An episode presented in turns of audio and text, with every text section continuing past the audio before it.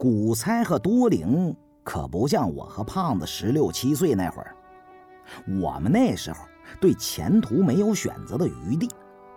当年有句话是：“不问德智体，只问行老几。”要不问行老几，肯定是问五十几。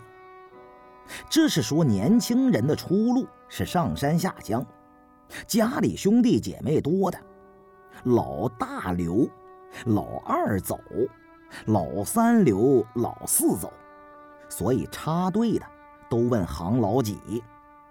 另外，留城的待业青年可以顶替父辈的工作岗位，前提条件。是先看父亲五十几岁，所以说我们这波人呢，在三十岁之前对自己的命运没有任何的选择的权利。而古猜不仅可以选择去法国跟他师姐在一起，也可以由山瑞阳安排他去美国上学，或者干脆留在珊瑚庙岛跟波武学些生意经。何苦再跟老贼明叔学那套拿不上台面的手艺呢？去做把脑袋别在裤腰带上的玩命勾当啊！我很清楚，明叔只不过是看中了古猜有淡中龙户的身份。古猜那身透海花绣，恐怕已经是后无来者的绝技了。此刻虽然被我和胖子说穿了。但明叔也不敢因小失大得罪我们，只好忍了这口恶气，心有不甘的盯着古猜后背去看。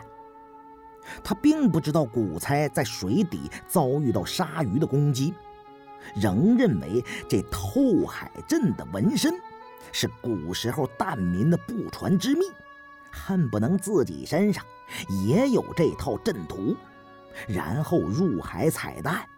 搏击龙处，探取龙寒，无往而不利。